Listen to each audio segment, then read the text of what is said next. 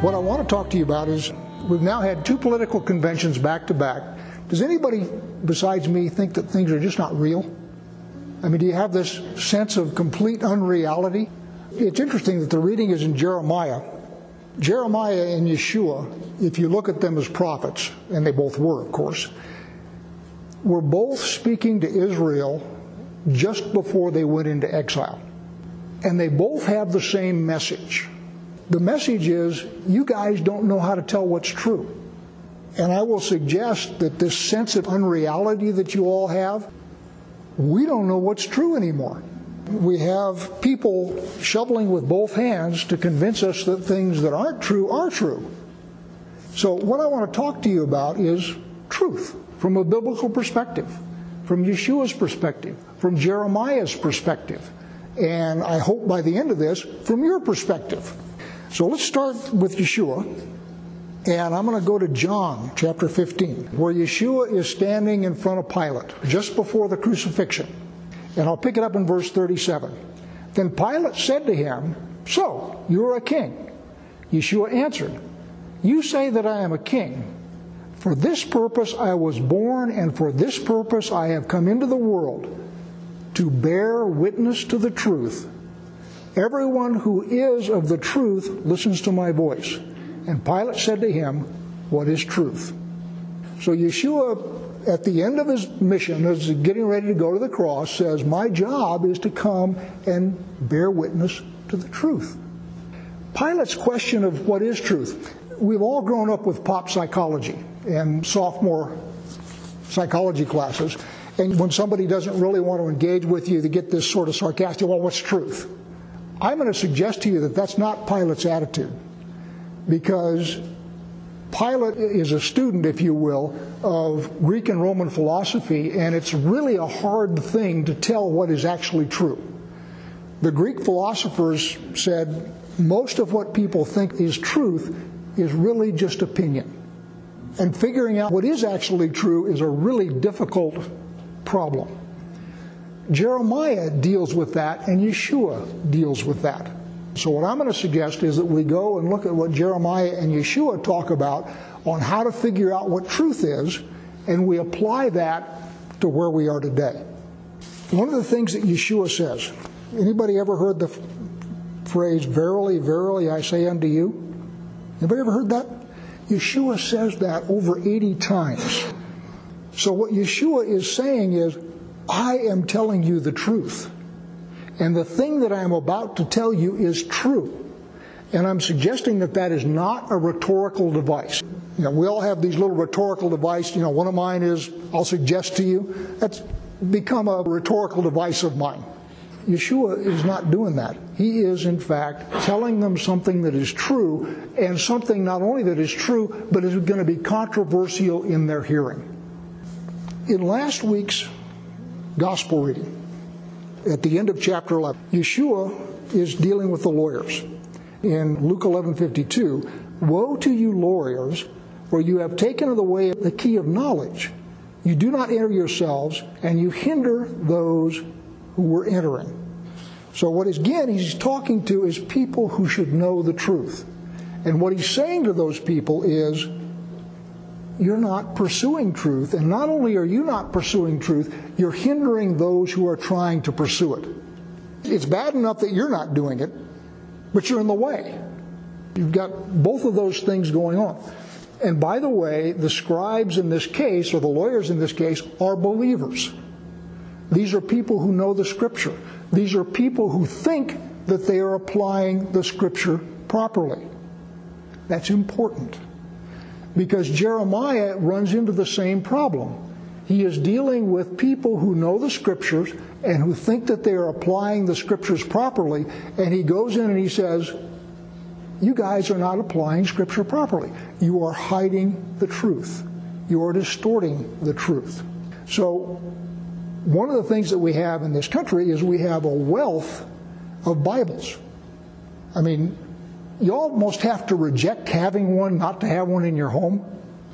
We live in the age of the printing press. I have got a dozen or more different versions of the Bible in my house and got bunches of them on the computer.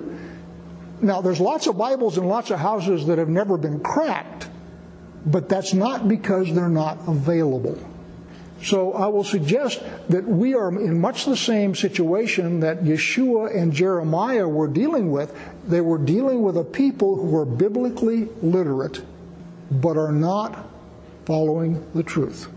So, first thing that we ask is why is it important? Well, I'm going to go to a couple of places. One is Yeshua, of course, says so. The passage in John that I read where he says, I am here to bear witness to the truth. So Yeshua thinks it's important, and if he thinks it's important, I do too. And I'll suggest you, you should also. But let's go to Jeremiah. I'm going to go beyond today's reading. It's still in chapter 2, but we stopped in chapter 2 at verse 3, and I'm going to go down to verse 11. So Jeremiah 2:11. Has a nation changed its gods, even though they are no gods?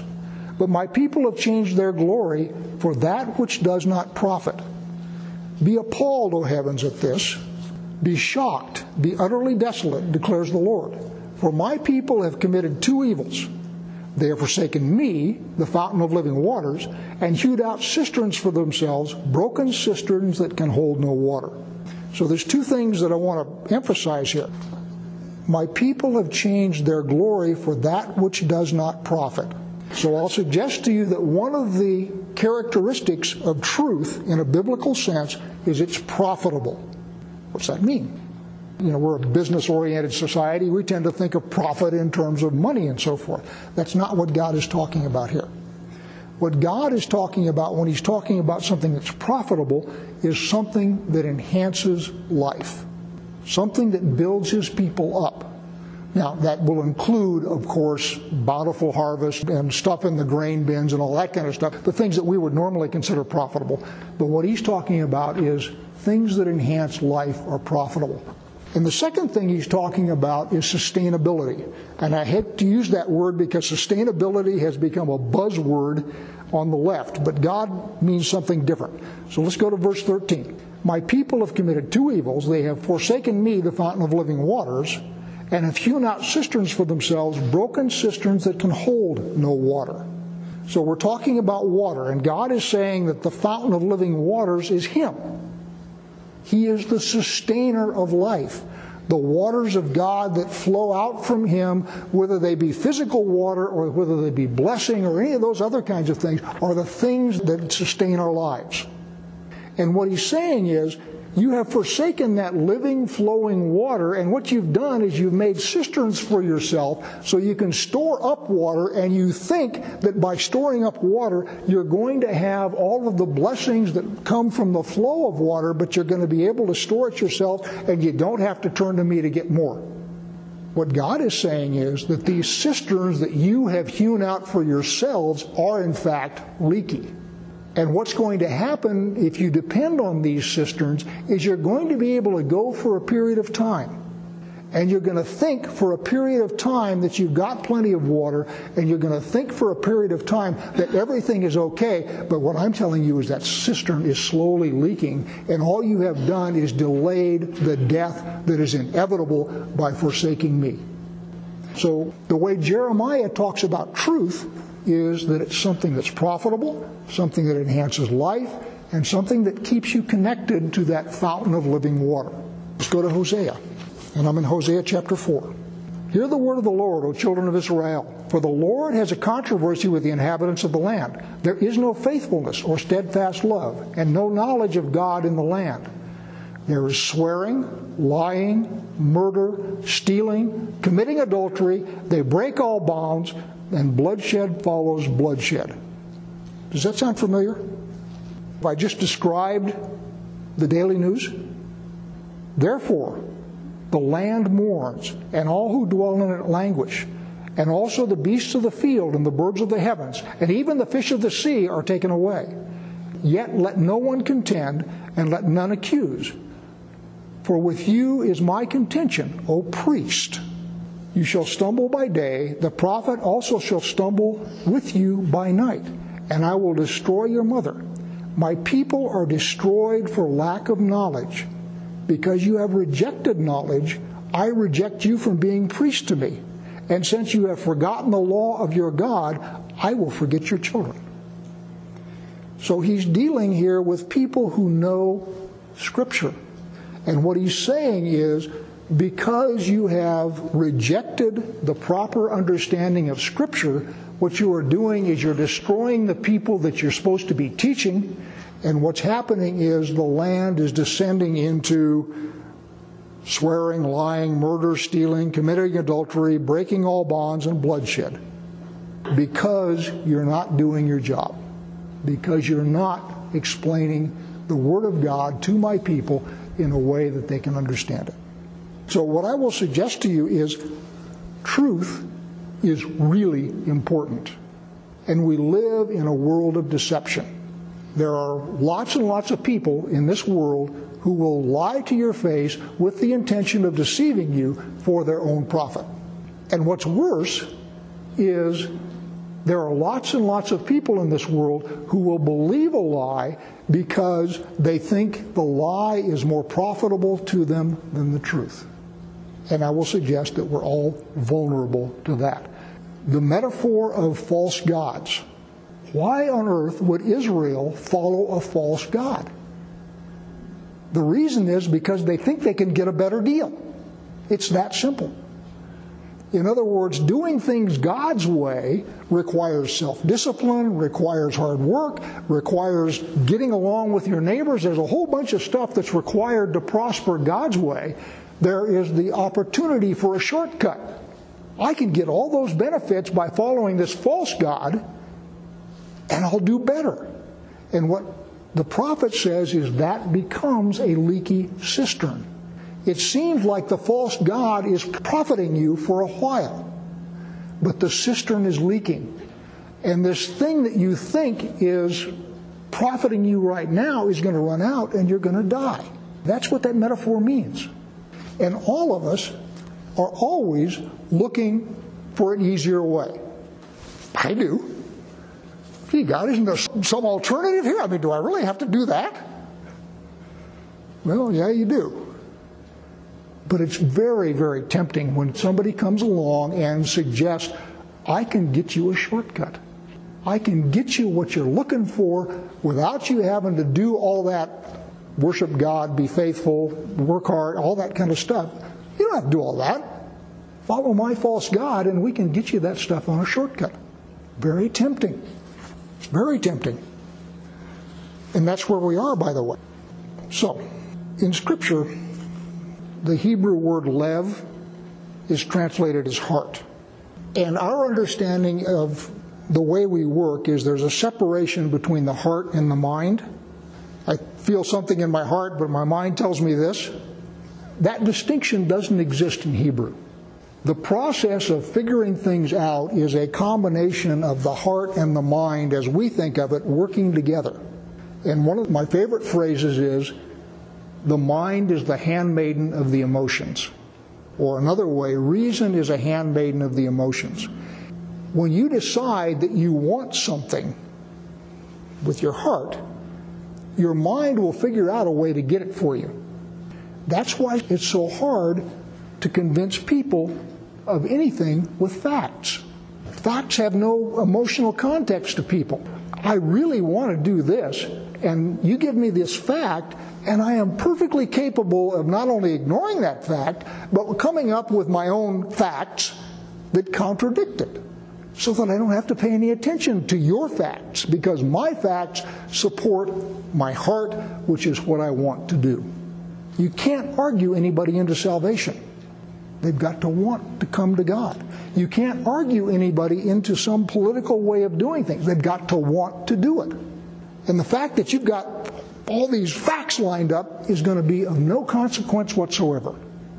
Will not change anything. Will not change a single heart. Will not change a single mind because we are really, really good at figuring out reasons to get what it is we want deep inside. So, what you got to do is change what people want and show them that the thing that they want is not profitable in the biblical sense. It doesn't bring life, it leads to death. And if you can make that emotional connection that the thing that you want is leading to your death and the death of your children and the death of your descendants, then you're making an emotional argument. And then the facts can be made to line up with it. The other thing that's going on in our discourse today and in the discourse in the Bible is words have power. We've said this lots and lots of times. Everything that exists here is made by the Word of God. Words have power. In order for somebody to get you to do something, they have to use words. I want you to do X, Y, or Z.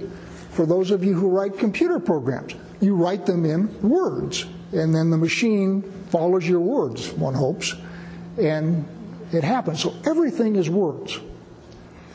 So what the enemy does is he blasts words at you that build up a world that he wants you to find desirable. Let me give you an example. We don't call abortion killing the next generation. We call it a choice.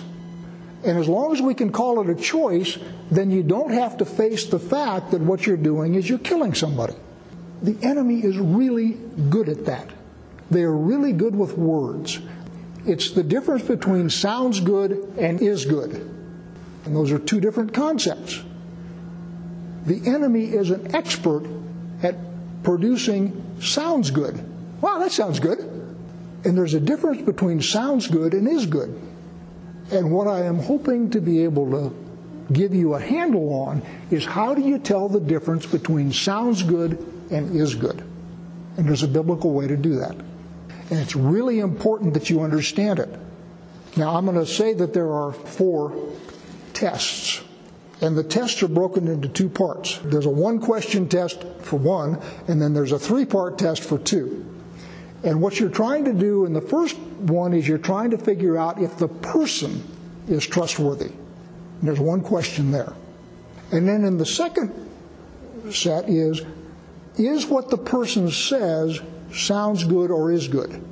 Everybody see the distinction? One is you're testing the person himself. Does this person speak truth? And the other one is okay, what that person says sounds good. Is it really good?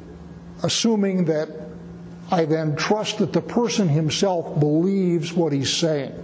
Because remember, in our gospel reading today, the lawyers believed what they were saying. They believed they were telling the truth. They believed that they were quoting scripture. And Yeshua was saying, no, you're not. The words that you're saying come out of scripture, but what you're doing with them doesn't match reality. It's not profitable. So the lawyer in that case would pass the first question because they believe what they're saying. But they would fail on the second set of three.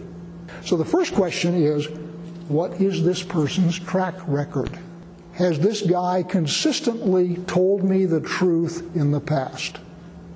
And by the way, the first time you meet some slick talking guy, you have no real way to tell if he's telling you the truth because you have no track record. So as you're listening to people who talk to you and trying to sell you something, and every politician, by the way, is trying to sell you something. He's trying to sell you himself. He's trying to sell you a vision of the world that he wants to create. It's a sales job, and that's not bad. That's not cynical or anything like that, but just understand that they're trying to sell you something. So the first question you got to ask is, does the thing that they say that they are selling or say that they're going to do match what they have done in the past? So that's the first question. Has this guy been truthful in the past? Now, second set of questions, there's three questions. And in order to understand these questions, you need to understand that in Hebrew, the word davar means word. It also means thing. So when you read the Bible and you see the word davar, in every single case, you could translate that either as thing or as word and be correct. The distinction that we have in English between a word and a thing does not exist in Hebrew. A word is a thing, a thing is a word.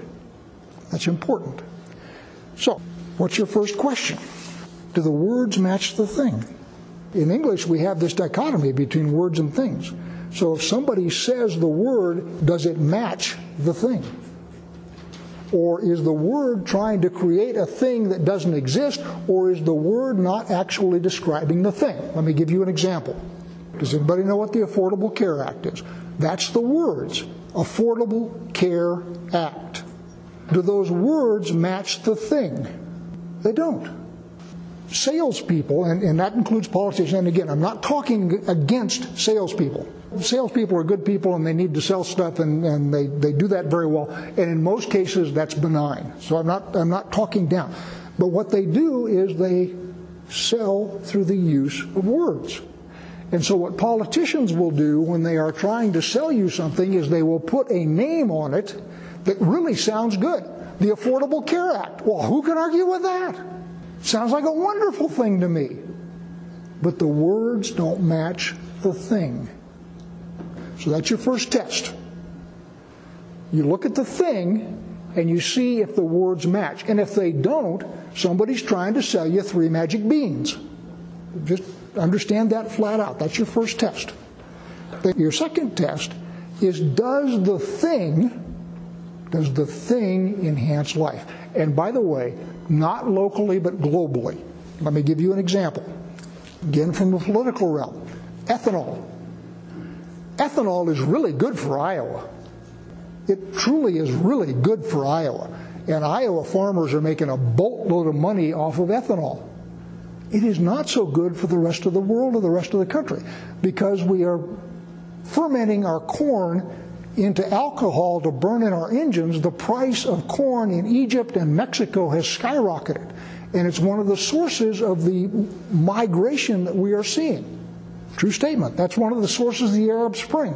Is corn got so expensive that people couldn't afford it, and you had social unrest and a whole bunch of other things. And again, that's one of the reasons for the migration north from Mexico is tortillas are expensive because we're burning corn in our engines instead of feeding it to people. Really good for Iowa. Iowa is profiting handsomely. But globally, it is not enhancing life. So, and the second test that you need to apply is does this thing that is described by those words, first do the words match the thing, and now that we have established what the thing is, does the thing enhance life? Or does it lead to a leaky cistern? And that's hard, by the way, because there's a whole bunch of stuff going on. But a lot of it isn't hard. You know, go back to the Affordable Care Act. Everybody could see that it wasn't going to work. We all knew it wasn't going to work. Nobody who put it together thought it was going to work. It was intended not to work. But there were people, the equivalent of Iowa, if you will, that profited from it. And so those people were able to put together a whole bunch of words that made it sound good. Sounds good versus is good. And then the third one is it a leaky cistern? Are we just storing up water to avoid connecting ourselves to the living water? Are we building a leaky cistern for ourselves? And of course, the Affordable Care Act and ethanol, and, and I mean, I, I just picked two of them off the top of my head. There are hundreds of them. And what they are are leaky cisterns. And what we are seeing in the United States right now is just like Israel at the time of Jeremiah, and just like Israel at the time of Yeshua the people have trusted in leaky cisterns, and the generations before them have filled up those cisterns, so there's a lot of water there, and it looks to them like we can go forever. The United States is fabulously wealthy. The United States has got wealth that has never been imagined in the history of the world. And so you've got a whole bunch of people that says, well, let's go ahead and tap that cistern. And the cistern is leaking and we are running down, just like Israel was running down because they put their trust in a leaky cistern. And that's where we are. So, four questions. Question number one is about the person. Does this guy have a track record of telling the truth? If you get past that, then does the thing match the words? Or is there a disconnect between the thing and the words? Because remember, in Hebrew, there is no disconnect. The thing and the words are the same. The second one is does the thing enhance life?